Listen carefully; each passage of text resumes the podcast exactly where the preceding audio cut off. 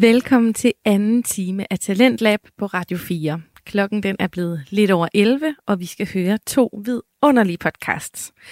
Først skal vi høre resten af den satiriske videnskabspodcast Spækbrættet.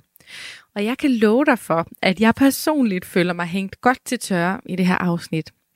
Mændene bag er Mark Lyng, Flemming D. Nielsen og Nikolaj V. Hansen. Og i den her episode, der taler de om pseudovidenskab. Noget, som man måske nok kunne klandre mig for at tro på. Jeg hedder Sati Espersen, og øh, jeg har hang til aura sprays, Buddha-figurer, og jeg kunne også godt finde på at fascineres af nærdødsoplevelser.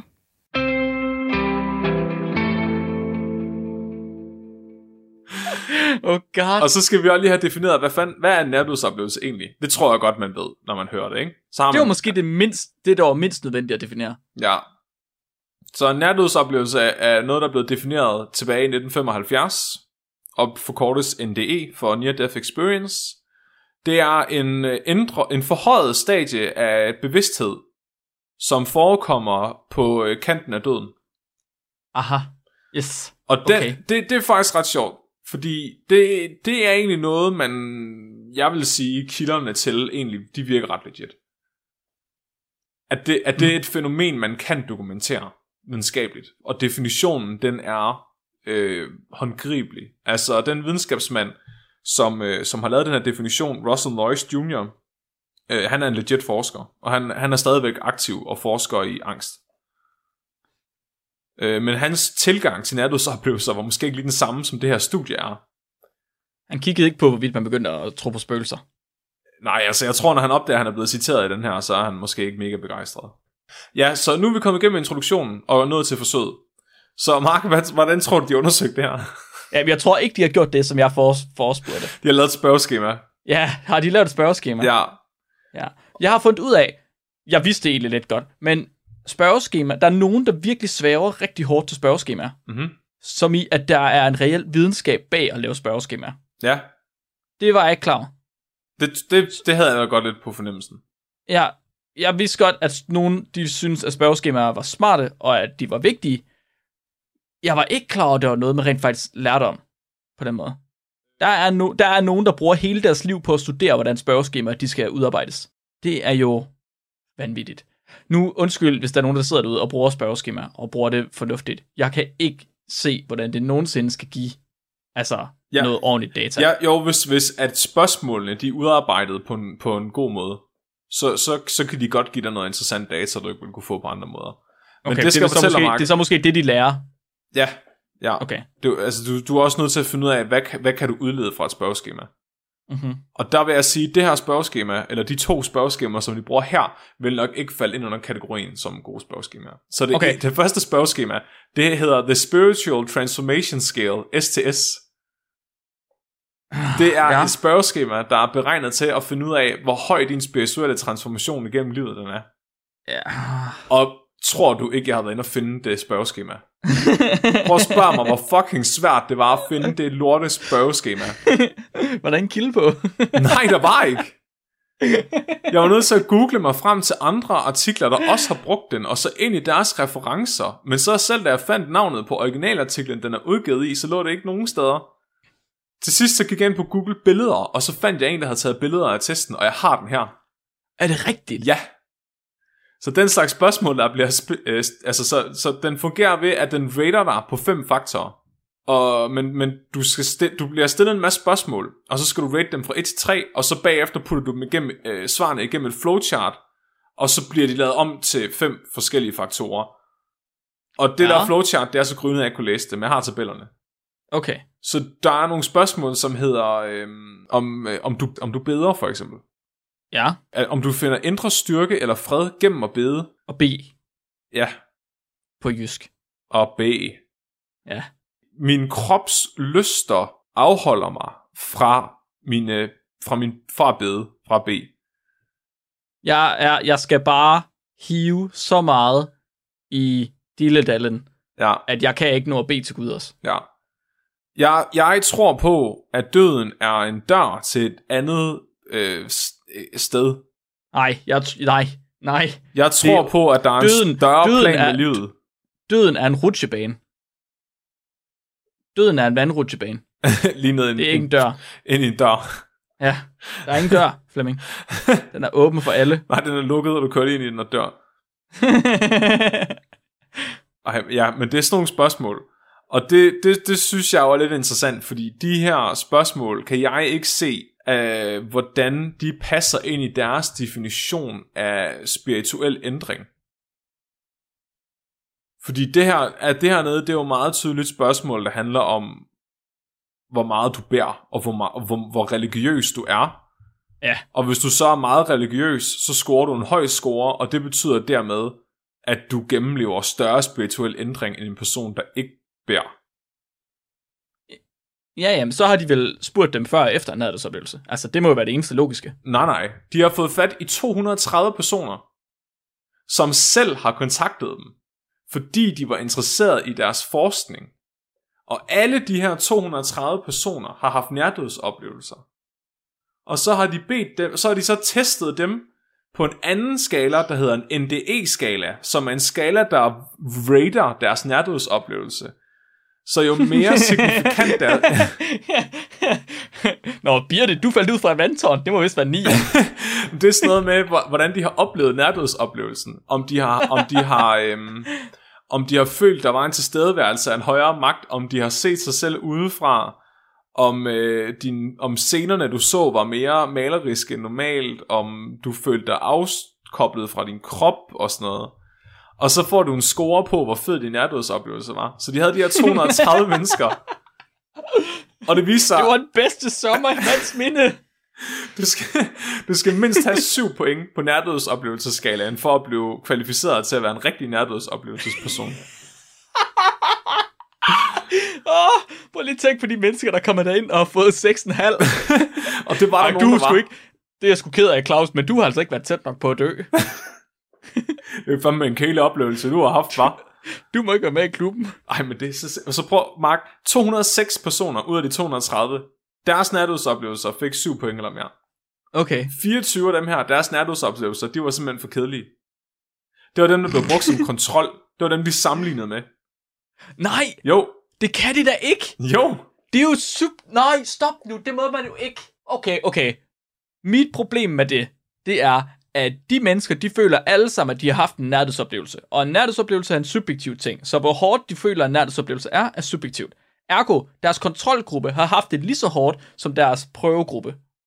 Ja, ja, men også, også at du ikke har nogen, ja, at der ikke mener, at de har haft en nærdødsoplevelse. Også bare det der med, Præcis. at det her, det er folk, der i forvejen er interesseret i nærdødsoplevelser, og har selv kontaktet dem. Hvad med alle de vestjyder, der har haft en nærdødsoplevelse, som bare synes, det skulle gås væk, og det ikke var noget særligt? Det, der findes ikke nærdødsoplevelse ude ved os. Nej, men det er bare det, du, du den gruppe af folk, du tester, er i forvejen allerede så imprintet på ideen Ja. ja. om noget overnaturligt, at de automatisk mm-hmm. vil svare højere på de her skalaer. Altså, du... Men det kan så være, det kan være, at de faktisk måske er heldige der. Fordi nu hvor de har folk, der er bias i begge grupper, at så kan det være, at det udligner sig selv. Ja, men du har stadigvæk en gruppe på 206 personer, som du sammenligner med en gruppe på 24 personer. Ja, ja, ja. Og begge grupper mener, at de har haft nærdødsoplevelser. Det er fuldstændig ja. latterligt. Altså- Hvordan er det nogensinde kommet igennem pay-per-view? Jeg ved det ikke, Mark. Altså, ja, men jeg sad og tænkte på en ting, jeg vil foreslå, fordi vi skal, man skal jo give dem kommentar, når man sender kritik tilbage, så skal man begrunde, hvorfor at man synes, det er en dårlig artikel, øh, så forskerne kan gøre den bedre. Mhm. Og øh, en af de ting, jeg vil foreslå dem, det var, at de øh, lavede den her sheep-goat scale på alle deltagerne. Så sheep-goat-skalaen, den har vi haft med før, og den måler, hvor overtroiske folk er. Altså, hvor, hvor, hvornår tillægger folk noget tilfældigt en, øh, en meningsfuld værdi. Altså, hvornår siger, hvornår siger du, det var en ufo, eller det, var, det, var, det er Gud. Fordi hvis du gør det, så kan du normalisere dine data. Så kan du sige, jamen personer, der er mere overtroiske, deres svar skal så også øh, trækkes ned i forhold til deres spirituelle vækst, fordi de vil højst sandsynligt svare højere på den skala også. Ja. Nå, Mark. Ja. Jeg kan, jeg kan fortælle dig, at der var en person med i studiet, der havde en, uh, score, en nærdødsoplevelsesscore på 32. ja, med Max. Øh, det var, jeg tror det er 32. Det er imponerende. Ja, og, og det der er interessant, det er også, at uh, 72% af de her deltagere, det var kvinder. Og 88% af deltagerne, det var hvide. Det var mænd. Det var, de var hvide. Nå, okay. det ville være grineren, hvis de bare havde statistik, der slet ikke stemte overens. Vi har 72% kvinder og 88% mænd. Det er Man Bear Pig. Han er halv mand, halv gris, halv bjørn. Det er en ægte hybrid. Ja. Men det er også sjovt, fordi kvinderne, de her syv- 72% som er kvinder, deres øh, nærdødsoplevelser var også signifikant højere end mændenes nærdødsoplevelser. Altså, de var højere score. Ja, okay. Det, ja, så jeg ved ikke, om der er noget der, man måske lige skulle tænke over os. Øhm, Det synes jeg er farligt at sige med så lidt data, Flemming. Ja, det er selvfølgelig rigtigt. Så, så, så, så, så det er egentlig det, vi har, Mark. Nu, nu, og nu kommer jernblødningen. Det er nu, den kommer. Ja, så jeg, det er nu. Jeg, Du siger nu efter 20 minutter, så er det nu, den kommer. ja, er du klar? Nu sender jeg dig deres resultater. Jeg, jeg er på ingen måde klar. Jeg er så lidt klar. Oh god, oh god, oh god, oh god. Det her, oh det, god. kommer, okay. det bliver lagt Flemming, op til T-test torsdag. Ja, okay, så Flemming han har sendt en, øh, et, et, et plot. Det er et, øh, et søjlediagram med NDER hen af x-aksen og mean spiritual decline op ad y-aksen. Der er to grupper i det her søjlediagram. Der er en NDER og en non-NDER. Så det er sådan to dynamitstænger ved siden af hinanden. Ja, Det er og det, der- dynamitstængerne, de er det samme. Ja. De, Der- det, det, det er faktisk måske det kedeligste plot, jeg nogensinde har set. Hvis der kun havde været én gruppe, så havde det været kedeligere. Altså, en, en ting, man i naturvidenskab tager meget høj ære i, det er ens, ens figurer, ens plots, de er flotte. Ja, og det her det er det grimmeste plot, jeg nogensinde har set. Og det er de to eneste plots, der er med i hele artiklen. Men det, der er med det, det er, at standardafvielserne, altså dem, der siger, hvor stor en del af den her forskel, kan man tillægge tilfældighed, de er enorme, de her standardafvielser. Så selvom at de har lavet noget statistik på det, så vil en, vil en, en forsker aldrig kigge på det her og sige, at der er forskel på de her to grupper. For det er der ikke jeg vil ikke sige på de to. Øh, ikke på den... Okay, gå, gå igennem. Ja, så først så har vi om, om folk, der har haft en, en signifikant nærdødsoplevelse. De oplever spirituelt øh, henfald efter oplevelsen. Og der kan man se, at de er nogenlunde lige høje. Det du kan se, det er, at dem, der ikke har haft en øh, nærdødsoplevelse, de har en enorm standardafvielse. Der er rigtig meget, der er overladt til tilfældighed. Og det er fordi, de kun har testet 24 personer. Så jo, Mm. mm. jo færre, jo færre øh, prøver du har, det større bliver standardafvielsen, fordi du, ikke, du har ikke nok til, at det, at, at det flader ud. Det er også det, der gør, at alt, alle tests nogensinde, de bliver statistisk signifikant, hvis bare du har nok data. Ja. Uanset hvor stor forskellen er. Og så, og så den næste, der har vi så, øh, hvor meget forskel der er på den spirituelle vækst efter nærdødsoplevelsen. Og der kan man så se, at, at øh, gruppen, der ikke har haft en nærdødsoplevelse, den er, den er lidt lavere. Den ligger på omkring øh, 100. De har en spirituel vækst på 100. Så de fordobles cirka i deres spirituelle vækst. Nej, fordi dem, der så har haft en nærdødsoplevelse, de ligger på omkring 150. Jamen, de er halvanden gangens. En halv Oveni. gang. En halv gang. Nå, en halv gang oveni. Ja. Nej, hvis det er vækst, så er det vel 100% oveni, er det ikke det? Men det er jo ikke procent, er det det? Er det ikke bare point? Der står, Nå, ikke, det der står ikke. faktisk ikke nogen enhed. Der står bare tal. Der er ingen enheder på.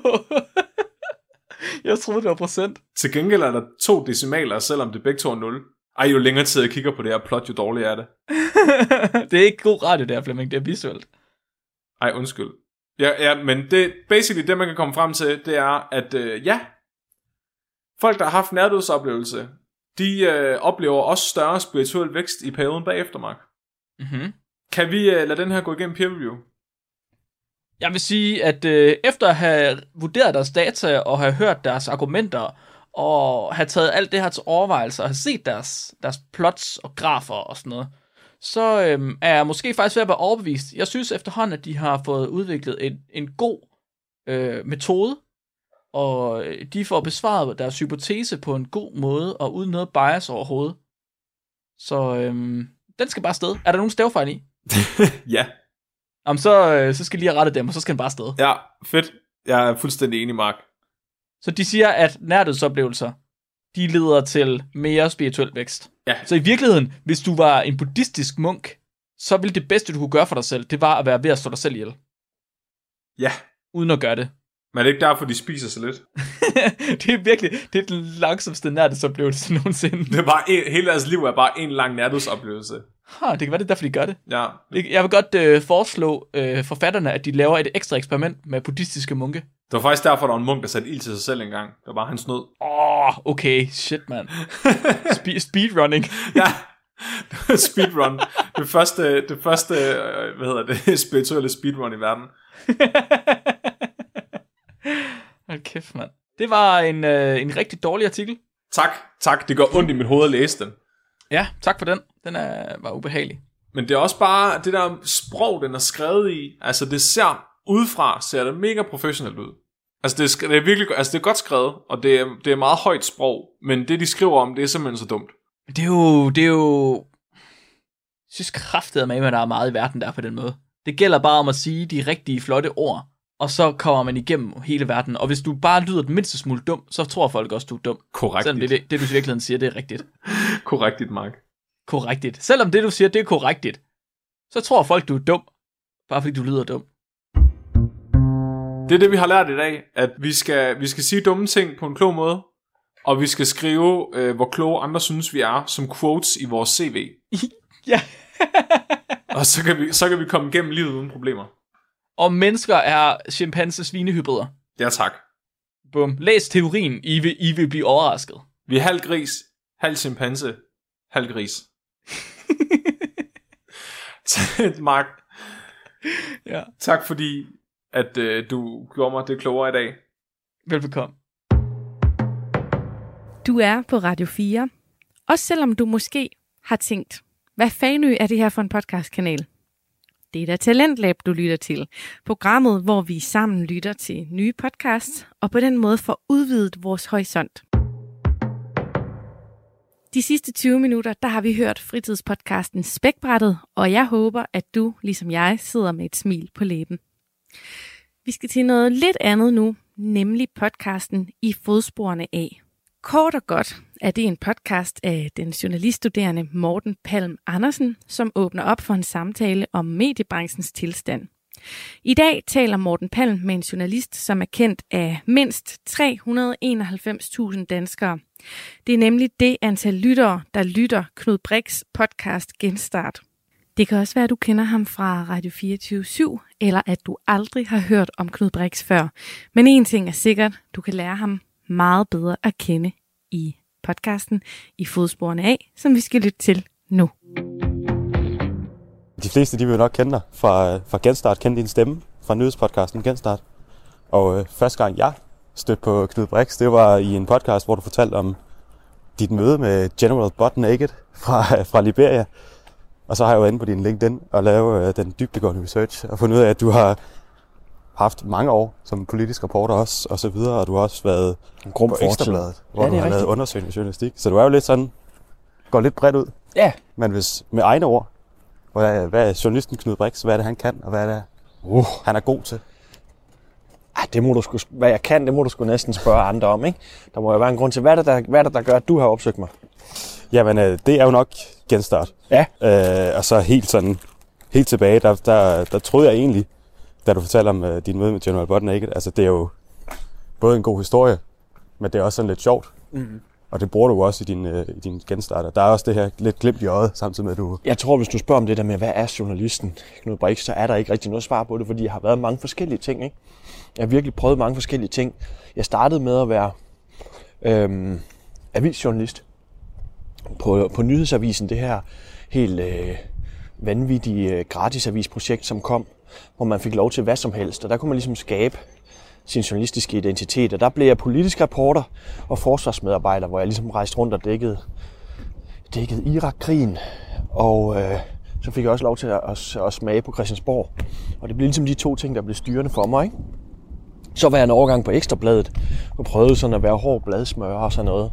Det var jeg egentlig ikke særlig god til. Så kom jeg på Jyllandsposten, der var jeg mere sådan en klassisk Christiansborg-reporter.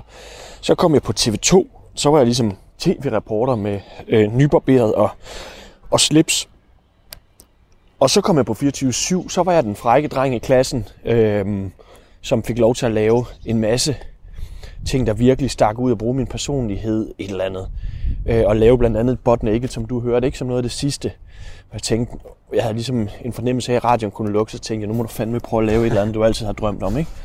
Og var også sådan lidt i krise som menneske og alt muligt andet. Så tog jeg ned og besøgte ham her, massemorderen, og prøvede at konfrontere nogle af mine egne dæmoner, hvis man skal sige det sådan lidt i, øh, i hvad hedder sådan noget klichésprog, ikke? Øhm, og nu er jeg så, hvad, nu, hvad er jeg så nu? Det ved jeg ikke. Altså nu fortæller jeg historier på en lidt anden måde på genstart, ikke? Hvor det er sådan lidt mere feature.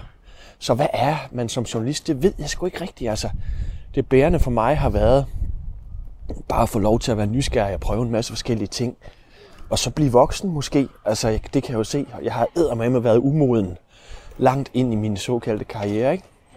Øh, men jeg har altid prøvet, fordi jeg ikke rigtig kan andet. Jeg er meget lyststyret, så jeg har altid prøvet at gøre de ting, jeg har lyst til, ikke?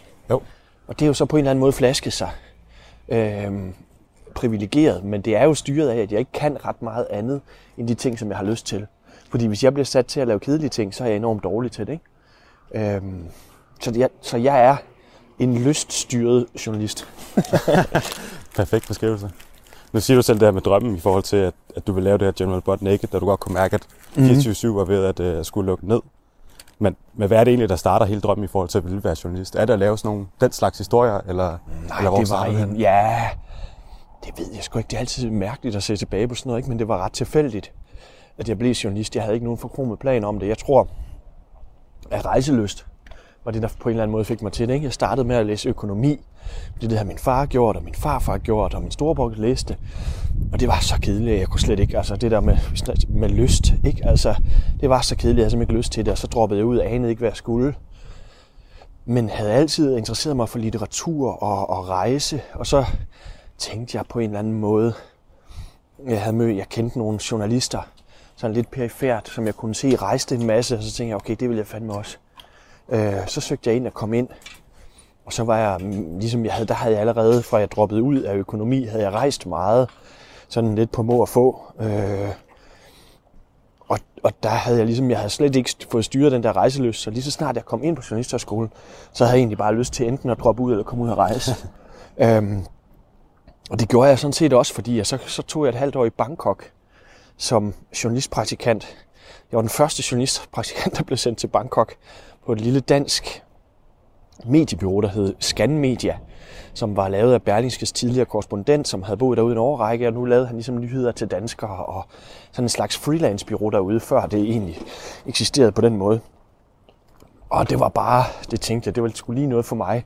Jeg havde været i Bangkok og tænkte sådan, havde sådan et eller andet uh, The Beach øh, romantiseret billede af, hvad Thailand var for noget. Ikke? Og, så, øh, og så boede jeg et halvt år i sådan en pænt hård bydel i udkanten af Bangkok, øh, og oplevede vanvittigt mange ting, og lærte rigtig mange ting. Ikke nødvendigvis om journalistik, men om at bo og være et andet sted. Jeg lærte en del om journalistik også, men det var jo ikke sådan en klassisk uddannelse på den måde, at du sad på et dagblad og skrev et eller andet. Men jeg var, så blev jeg sendt til Kuala Lumpur og lave noget om en eller anden fyr, som var dansker, som har solgt malte, malkemaskiner eller sådan noget. Ikke? Så lærte jeg at skære kagen i fire, sådan, så der var en historie til, øh, hvis han var fra Kalumborg, jamen, så, var der, så solgte vi en historie til Kalumborg Folkeblad. Hvis han solgte malkemaskiner, så solgte vi en historie til Landbrugsavisen. Og hvis han, øh, du ved, så man kunne ligesom skære den, og hvis det gik godt med det, jamen, så solgte du en artikel til børsen om det, hvor han, så du kunne ligesom skære en god kilde, en fire-fem historier, det lærte, jeg, det lærte jeg ret meget af. Og kunne se, okay, så kan du rejse på den måde. Så det gjorde jeg sidenhen ved at de historier, som jeg lavede rundt omkring i verden, eller jeg rejste, finansierede jeg ved at finde en til to gode historier, som så versionerede på forskellige måder. Det lærte jeg da i hvert fald derude. Og hvornår i din studietid er det, at du, øh, du tager til Bangkok her? Er det så i den, det, det tidspunkt, hvor alle andre også tager i praktik? Ja. Okay. Jeg havde et halvt år derude. Og så øh, skulle man jo hjem og søge praktik. Og vidste jeg ikke, hvad jeg skulle. Så kom jeg ind på Jyllandsposten. Og, øh, og var et år på Jyllandsposten. Og havde en fantastisk tid. Øhm, og fik vel sådan en klassisk avisuddannelse, ikke? Og øh, var virkelig ikke særlig dygtig. Eller den, der var forrest i bussen af praktikanterne. Men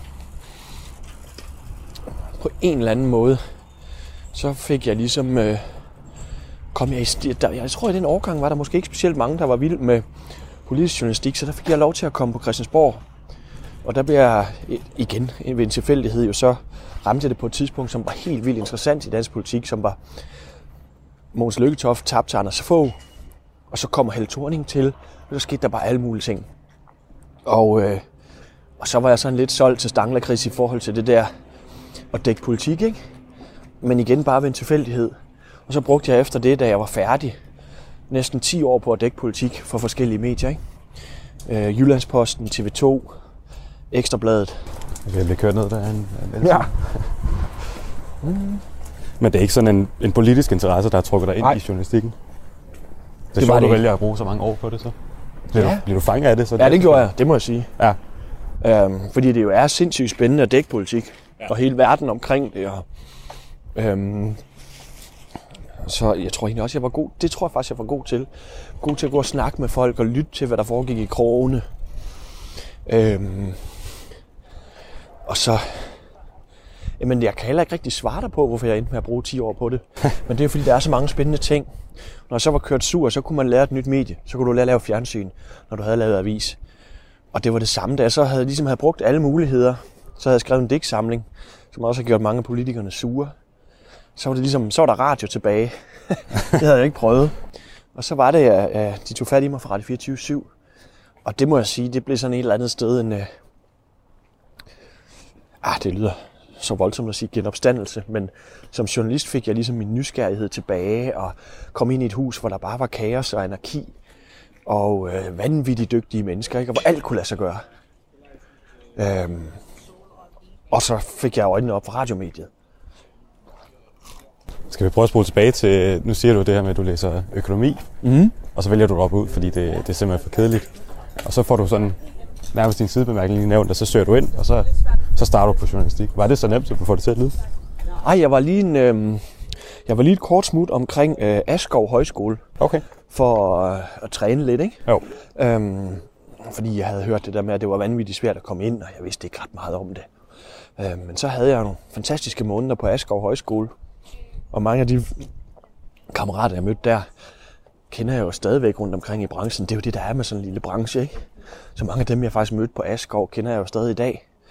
Øh, så nogle af dem mødte man så på studiet, og så har man mødt dem rundt omkring siden, ikke? Øh, så det var en fantastisk tid, men jeg skal være ærlig at sige, både i min forberedelse og i min gang på Journalisthøjskolen, var jeg virkelig ikke særlig fokuseret, eller dygtig, eller flittig. Jeg var faktisk alt det modsatte af, hvad man bør være. Ikke? Øhm, til gengæld var jeg god til at feste, og jeg var god til at um, lære mennesker at kende, og gå ind i folk med træsko. Jeg tror måske var det vigtigste. Jeg ligesom for... Endelig var der et sted, hvor man ligesom blev værdsat, at man bare kunne sige, hey, hvad med du? Og det var tilladt. Og den der grundlæggende nysgerrighed, som jo måske er det, der har båret mig igennem på en eller anden måde. Ikke? Jo, for man kan sige, en ting, det er jo, hvad man, hvad man kan lære, og så er der jo noget, man har i sig. Mm. Og der kan, der kan jeg mærke, at, at, at det, du har haft med dig, det er det der med, at du bare kan, kan snakke med folk. Er det også det, du finder Jeg er i hvert fald ikke, af, at øhm, du er god til? Jeg er i hvert fald ikke så, jeg er i hvert fald ikke så bange for at blive til grin længere, som man var, når man er helt ung. Ikke? Ja. Øhm, men det der med at sætte sig selv i spil og ture prøve noget og gøre noget, der er lidt uventet og sådan noget, ikke? det kan jo nemt blive noget, der sådan bliver mm, meget kalkuleret. Men hvor jeg har sgu egentlig, jeg har aldrig rigtig haft en plan for noget som helst, og derfor har jeg bare gjort de ting, der faldt mig ind. Og så kan man måske bagefter, når vi nu snakker, se et mønster i det, ikke? Men jeg tror, det er også et eller andet falsk narrativ, man prøver at bygge op om sig selv, ikke? Øh, jeg kan i hvert fald bare sige, at jeg var ikke særlig god, og jeg var ikke særlig flittig. Øh, og jeg lavede nok også rimelig meget ballade. Jeg tror, jeg kender flere, der kan ikke genkende sig. Men hvad tror du sådan, din, din medstuderende har tænkt om øh, det, Knud Brix, der gik på Journalisterskolen? Jeg tror, de synes jeg var sjov, men også lidt irriterende. Altså, vi var sådan en... Øh, hvad skal man sige? Altså, klikke lyder hårdt at sige det, ikke? Men vi var jo sådan en gruppe af, af, af, af drenge og piger, for det var man jo dybest set, som bare hang ud sammen og festede, og hvor det, men hvor der samtidig var en, en vild energi. Jeg gjorde det ret hurtigt. Jeg fandt ud af, at fotograferne tit jo er bedre fortællere, end vi er. Så jeg begyndte rigtig meget at hænge ud med, med fotograferne. Og de ville jo ud at rejse, og de ville til krige, og de ville alle mulige ting. Ikke? som var noget, jeg kunne forholde mig til. Så jeg hang ud med øh, Christian Als, øh, som blev min gode ven, og jeg hang ud med Christian Djurhus og øh, Mads Nissen, som gik en overgang under os, men altså alle sammen folk, som er blevet vanvittigt dygtige fotografer, ikke? Og Mads har jo vundet og jeg skal give dig alt muligt, ikke? Men det var mere for at sige, at, at jeg fandt ligesom ud af, at der i det visuelle, og i den måde fotograferne fortalte historier på, var, var tit var en, et ret vildt drive. De ville fandme noget, de der, ikke? Der var så få, der var kommet ind, og de skulle kæmpe om pladserne, og det var bare nogle fede folk. Øhm, jeg har ikke sagt, at journalisterne var kedelige, men vi var sådan en gruppe af, øh, af mennesker, som jeg, jeg tror, når man ser tilbage på det, så var vi ret ekskluderende. Selvom det jo ikke var sådan, jeg så mig selv. Men jeg tror, at nogle af de andre synes, at vi var sådan lidt for meget. Vi larmede, og vi ville alle mulige ting, og øh, de fleste fik gode pladser og gode jobs bagefter og sådan noget. Ikke? Det er svært at se sådan noget, men jeg tror sgu nok, vi var sådan lidt en gruppe i gruppen, og som selv synes, vi var mega fede. Men det var vi jo ikke. men øh, til gengæld var vi nysgerrige, og du ved, kørt, gik virkelig langt for at nå ting, og sådan noget, ikke skubbede hinanden. Øh, så det var helt klart igennem venskaberne og sådan noget. Det var fandme ikke igennem skolearbejdet, at jeg lærte noget.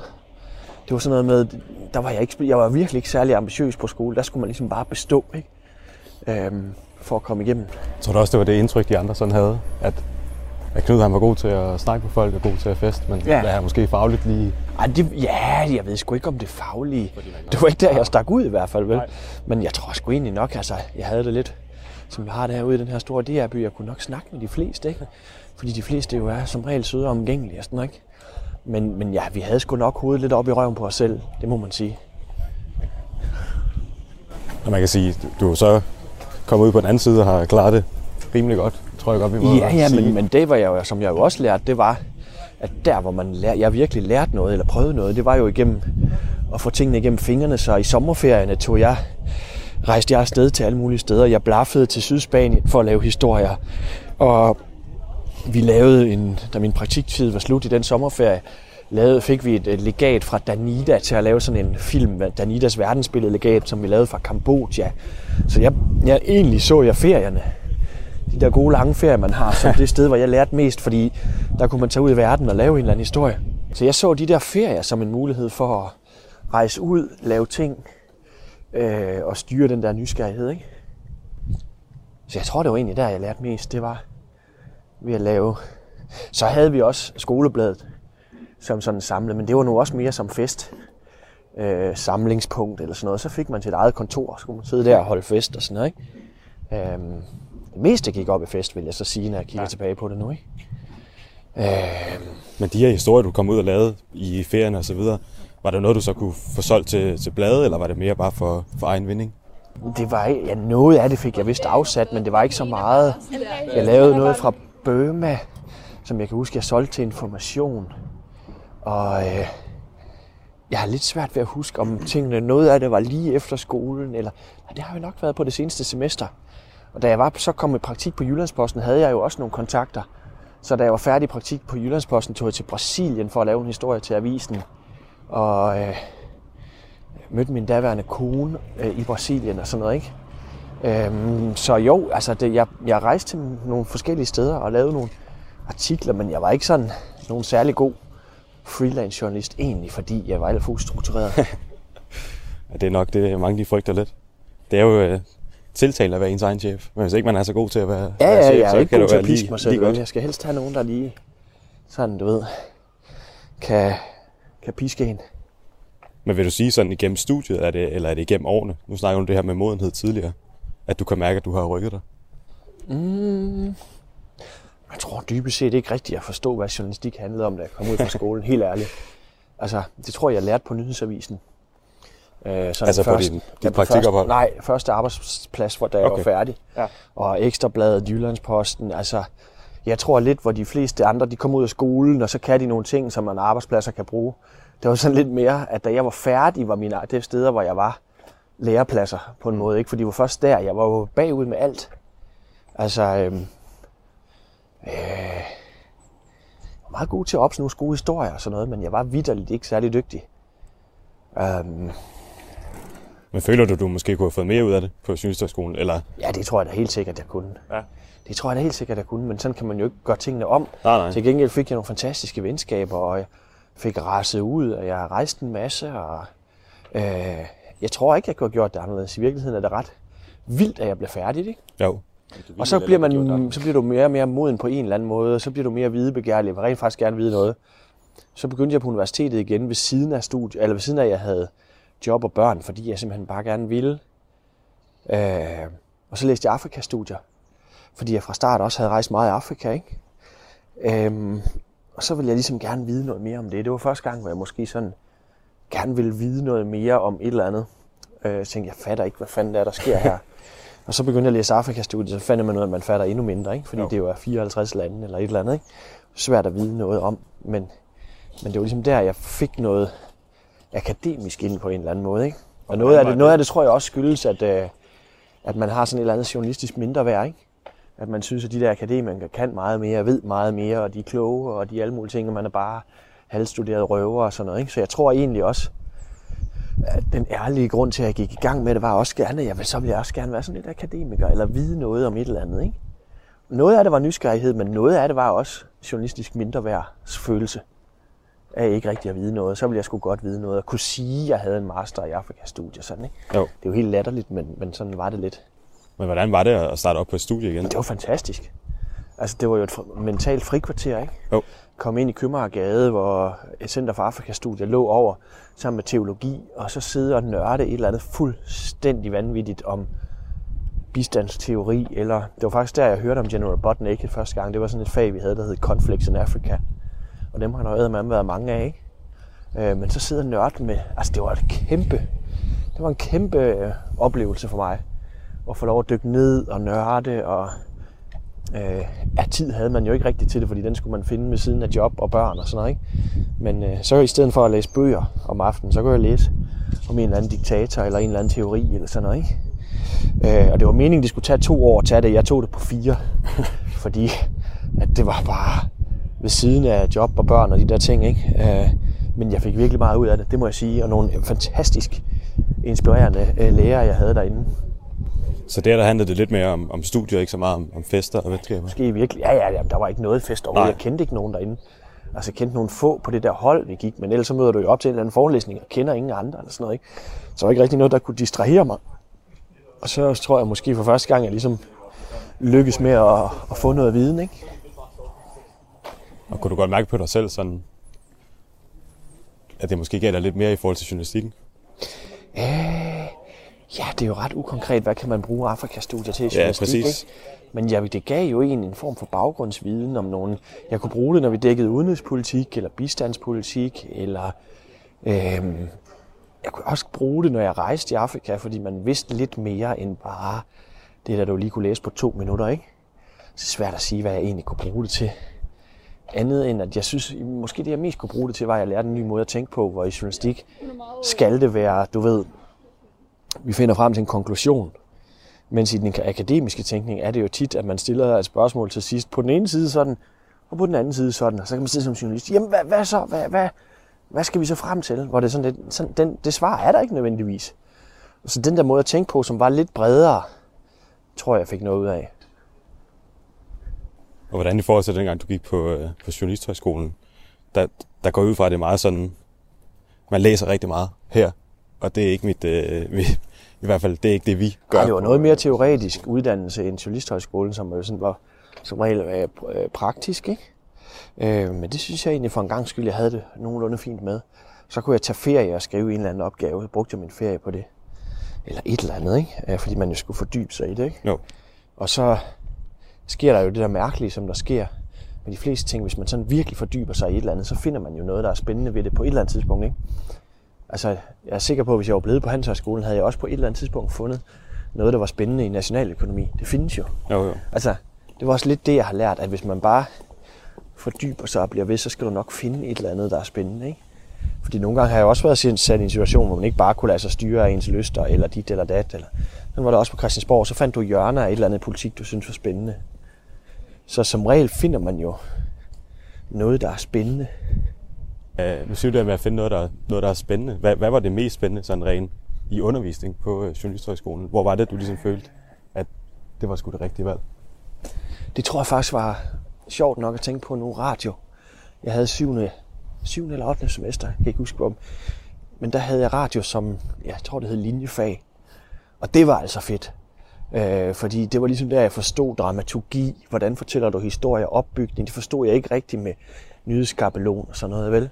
Men da jeg kom ned i den der radiokælder under Journalisthøjskolen, og vi havde en fantastisk lærer, der hed Kim, så forstod jeg ligesom, at du skulle nødt til at tænke over, hvad er dit anslag? Og det er meget sjovt, fordi mange af de der modeller, jeg lærte hos ham, er måske lidt det, vi bruger i genstart i dag på en måde. Ikke? Altså den måde at fortælle historie på med et anslag, en kerne, eller starte et overraskende sted, eller og så, du ved, altså fortæller modeller og øh, berettermodeller, eller drama, simpelthen bare bruge dramaturgi. Ikke? Det synes jeg var helt vildt fedt. Fordi det mindede mig lidt om noget af det, man kan møde i litteratur, eller et eller andet. Ikke? Jo. Og så det der med at sidde nede i kælderen og arbejde med lyd. Øh, det er helt, også i forhold til interviewteknik. Fordi radio er som ubarmhjertigt i forhold til, at folk kan høre, om du stiller det rigtige spørgsmål eller ej. Ikke? De sidder ikke og kigger på, om de slips sidder skævt, eller et eller andet, eller du har glemt at barbere dig her, eller whatever. Ikke? Det er så afslørende øh, at lave radio i forhold til, hvor god er du som interviewer. Jo. Øh, og det fik jeg virkelig meget ud af. Det var klart det bedste semester, jeg havde. Og vidste du godt det på forhånd, sådan Nej, det var, medievalg? jeg tror ikke, jeg fik det, jeg gerne ville. Jeg tror gerne, jeg ville have feature-journalistik på skrift eller sådan noget, som var det, alle gerne ville. Men det var ligesom ikke plads til. Mm. Og så blev jeg smidt på radio ved et tilfælde. Ikke? Um, og øh, til gengæld så var det absolut det fedeste, jeg havde.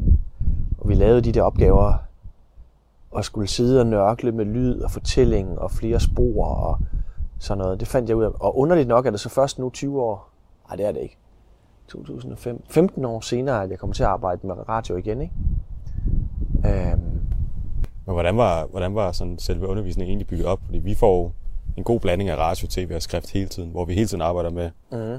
lidt fra hvert øh, medie. Ej, sådan var det slet ikke. Var- var I Man tvunget kunne til at vælge noget Man fra? kunne vælge tv, så kunne man vælge radio, så kunne man vælge skrift. Måske var der også noget kommunikation, det kan jeg ikke rigtig huske. Mm. Det var meget opdelt i semestre, og i, øh, det var ikke sådan, der var intet flere medielt over det. Øh, det var der slet ikke. Og det ved jeg ikke, om man godt eller skidt, men sådan var det. Ja. Til gengæld kan jeg i hvert fald huske, at det var det, det, var det absolut bedste fag, jeg havde, det var radio som, som fag. Men du havde ikke inden sådan indstillet på, at du skulle til at lave noget radio? Nej, Det var jeg sådan havde, ren, jeg havde lavet en lille smule øh, universitetsradio, men det var virkelig ikke. Vi lavede sådan nogle nyheder til universitetsradio og sådan noget, men det, var, det duede jeg slet ikke til. Det var der, det var, det var jo igen, det var den der lejende tilgang, at du kunne lege med anslag, og hvordan fortæller du, og en ting er, hvad du siger i din speak, men noget andet er, hvad siger kilderne, eller hvad har du af lyde, hvad sker der inde i hovedet på dem, der lytter på det, og hvad skal så komme nu, og sidde med de der brikker. Det var mega fedt. Hvordan kan det så egentlig være, der går så lang tid, før du begynder at lave radio? Ja, det er måske et godt spørgsmål. Tilfældigheder, tror jeg. Øhm, men jeg kunne mærke det med det samme, da jeg kom ind på 24-7, at det var altså, der ramte man ligesom noget, der var... Jeg tror også, det var fordi, det var noget, jeg ikke havde arbejdet med længe, og det var ligesom hele tiden sådan, synes jeg, synes, jeg havde prøvet alle medierne af. Og det manglede jeg ligesom at lave rigtigt, ikke? Og så kunne jeg jo bare høre, at det var nogle ekstremt dygtige folk, der var derinde. Øhm, og den måde, jeg interviewet på, kunne man slet ikke bruge til noget. Selvom jeg skulle være hårdt slående interviewer i sådan et morgenprogram, men jeg gjorde det jo helt forkert. Jeg afbrød folk hele tiden. Øh, og, og slog dem i hovedet, der var vildt aggressiv. Det kan godt være, at det virkede på fjernsynet, så kunne man trække mikrofonen væk fra dem, så kunne de ikke sige noget. Eller et eller andet, men det virkede slet ikke på radio. Altså, jeg, det faldt helt til jorden, de ting, jeg prøvede at lave, ikke? Eller den måde, jeg havde interviewet på. Så måtte man ligesom finde ud af, okay, så må du vente til folk er færdige, så stille spørgsmål, og sådan have noget mere tålmodighed. Øhm, så det lærte jeg sgu ret meget af. Selvom jeg, man igen tror, at ah, men journalistik, det kan man da godt finde ud af. Det kan du jo ikke. Altså, der er jo hele tiden noget, man kan lære. Eller når man var færdig på 24-7, så tænkte jeg, at nu kan du sgu godt finde ud af radio og sådan noget. Jamen, så fortæller vi radio på en helt anden måde her på genstart, så skal man lære en masse alligevel. Ikke? Så det er det der med aldrig at tro, at man ligesom er the shit. Fordi det er man jo ikke. Der er jo altid nogen, du kan lære noget af. Ikke? Og så have en eller anden form for ydmyghed til, til, til stoffet, selvom det ligger mig fjernt. øhm, ja. Men hvad var det så, du havde regnet med, at du skulle lave, da du øh, startede? Og egentlig også lidt, lidt derhen af. Finde ud af, at radio var meget sjovt, men du vælger jo ikke at gå Men ned. jeg har ikke tænkt over... Ja. Nå, du mener... Prøv, prøv at sige det igen. Jamen sådan i forhold til, da du starter, hvad, hvad, hvad tænker du, du skal lave af journalistik, udover at du gerne vil ud og rejse? Ikke rigtig noget, bare have et job, tror jeg. Øh, jeg vil gerne emigrere til Brasilien sammen med min daværende kone og bo derovre, og det var sgu mere, det var, journalistikken var mere sådan et middel til en måde at leve på. Mm.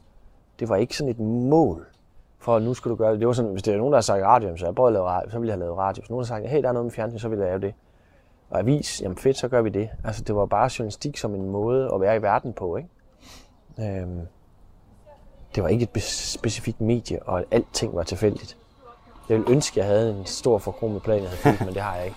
Nej, det tror jeg, der er, der er mange, der kan, kan se sig selv i. Det ja. der med, at man starter op, men man ved ikke helt, hvad det skal blive til. Man har bare en eller anden Nej, og så har, man jo, så har man jo også øh, øh, en nervøsitet omkring tingene. Ikke? Er man god nok? Øh, øh hvor er jeg hen om fem år? Det vidste jeg aldrig vel.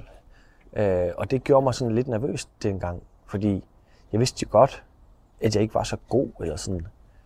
Men det der med den der ro, der kan komme på ved at have prøvet nogle forskellige ting, have fået noget erfaring, og skal nok gå det hele. Altså, jeg er ikke nær så bange i dag for at blive fyret, som jeg var dengang. Jeg var jo håbløst angst for, at man skulle falde igennem. Hvornår opdager de, at man ikke har noget tøj på? Øh, du ved ikke? Altså falde igennem, blive fyret. Hvor er jeg om fem år? Alle de der nervøsiteter, som jeg ikke ved, om det kun er mig, der har, men, eller om det hører ungdommen til, eller man er jo vildt spændt på, hvad der skal ske i ens liv, og nervøs for det, og hvor er jeg, og ah, man vil gerne gøre sit bedste, og man føler sig alligevel ikke god nok. Alle de der ting, ikke? Øh, det tog mig lang tid at ligesom forstå, at okay, du kan godt nogle ting, og du har, du kan tale med folk, og du kan et eller andet, ikke? Eller sådan at finde ro i virkeligheden tog mig enormt lang tid. Følte du nogensinde, at du var sådan havnet det forkerte sted? Mm. Eller virkede det bare rigtigt? Altså, hvis jeg var det for, når jeg var det forkerte sted, så blev jeg der som regel ikke så langt i gang. Der var en overgang der i begyndelsen, hvor jeg skiftede job nærmest hver andet år. Ikke? Der var jeg to år på Nyhedsavisen, jeg var to år på øh, Ekstrabladet, jeg var to år på Jyllandsposten. Og så var det ligesom, så var jeg syv år på TV2, ikke? Så var jeg desværre kun to år igen på Radio 24 fordi så gik den ned, ikke? Men det der med, at jeg skiftede, den der restløshed gjorde, at jeg måske skiftede job hver andet år, lige når jeg havde lært, hvad sker der egentlig her? Hvad kan jeg lære her? Så var jeg bare videre. Så jeg har været enormt mange steder og fået mange ting med. Men jeg tror, der er et eller andet sted i retrospekt havde det været sundere for mig at blive nogle flere år. Eller jeg kunne mærke på TV2, var jeg glad. Du ved, der var, sgu, der var jeg virkelig glad for at være. Der blev jeg i syv år. Øh, både på grund af kammeraterne og kollegerne og, og jobbet. Øh, og ja, at det var spændende. Ikke? Så tror jeg selvfølgelig, at nok at jeg ville ønske, at jeg nogle gange havde blevet lidt længere nogle steder. Øh, det havde nok været smartere i forhold til karriere eller sådan noget. Det ved jeg sgu ikke. Det er også lige meget. Det kan jeg jo ikke gøre. Fortryder det ikke. Var det så i praktikken, at du rigtig fandt ud af, at, at, at det her det var sgu fedt? Altså journalistik? Ja, udover selvfølgelig, når du har taget dine ture i ferierne. Nej, det var nok først bagefter. Jeg troede egentlig ikke, jeg ved ikke, jeg troede ikke, jeg skulle være journalistik, eller være journalist egentlig, selvom jeg gik på skolen og sådan noget. Jeg havde en idé om, at jeg ville lave et eller andet andet, som jeg ikke vidste, hvad jeg var, eller sådan noget, ikke? Var det noget, du så snakkede med folk om?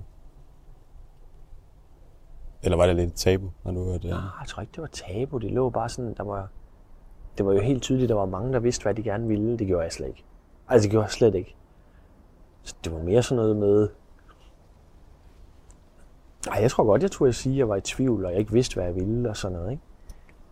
Øhm, men jeg var ikke i tvivl om, at med min nysgerrighed, jeg nok skulle komme mange steder hen på en eller anden måde, ikke? Øh, men det var, jeg troede, jeg ville ende som noget andet journalist, egentlig.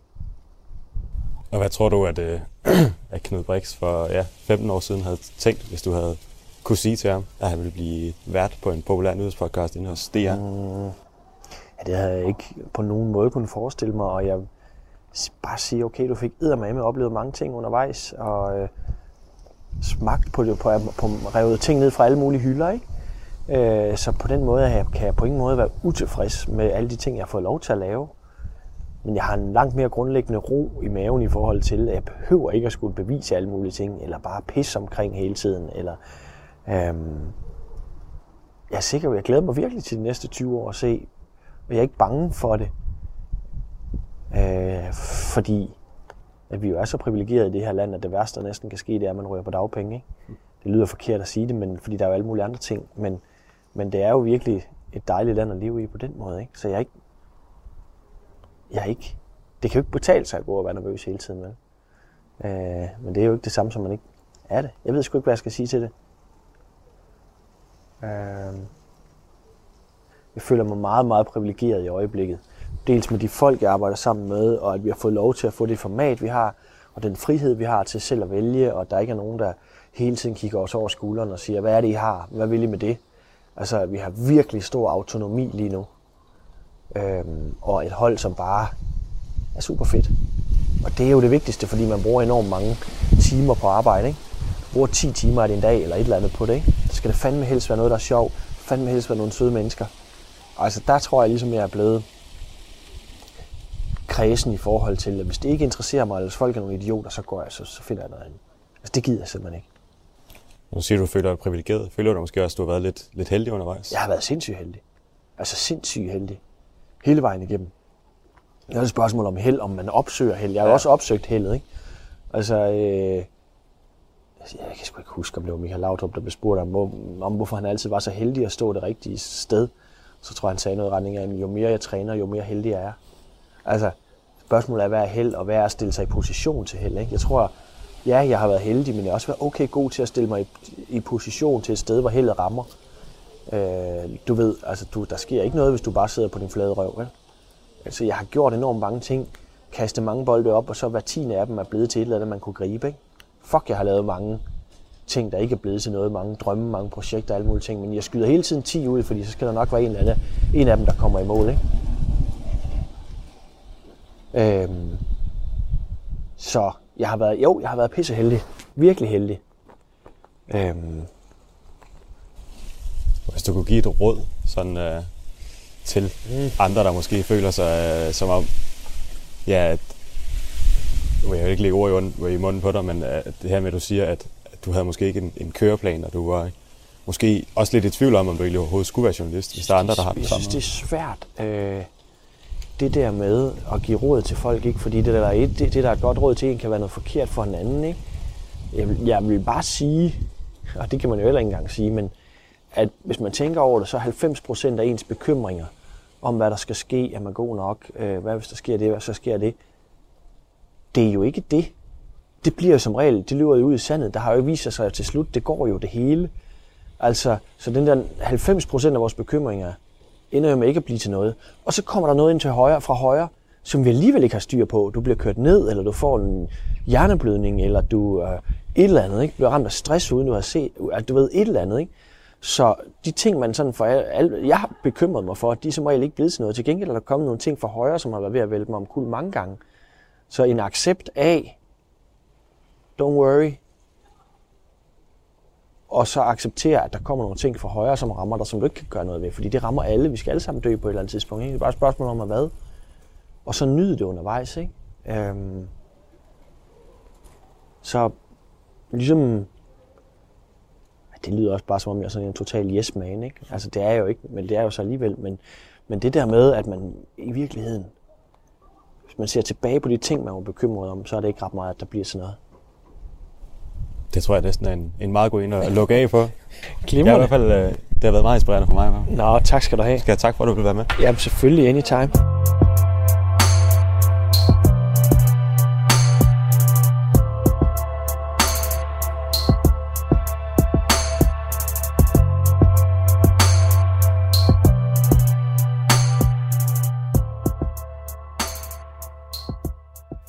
Tak, fordi du er her på Radio 4 sammen med alle de andre, som hører radio sent om aftenen.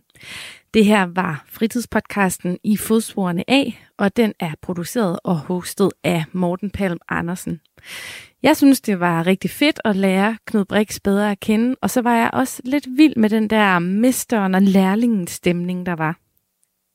Jeg håber, at du har fået lyst til at gå ind og abonnere på et par nye podcast, for eksempel Spækbrættet eller I fodsporene af. Ellers så er der masser af andet at vælge mellem, hvis du hopper ind på Talentlab via Radio 4's hjemmeside. Og så vil det da også være lidt mærkeligt, hvis vi lavede et program om podcast, uden at man kunne podcaste, ikke? Du ved, hvor du finder os. Det er blevet tid til nattevagten om lidt. Jeg hedder Sati Espersen. Klokken er 12. Natten er lang. Nyd din radio eller din pude. På genhør.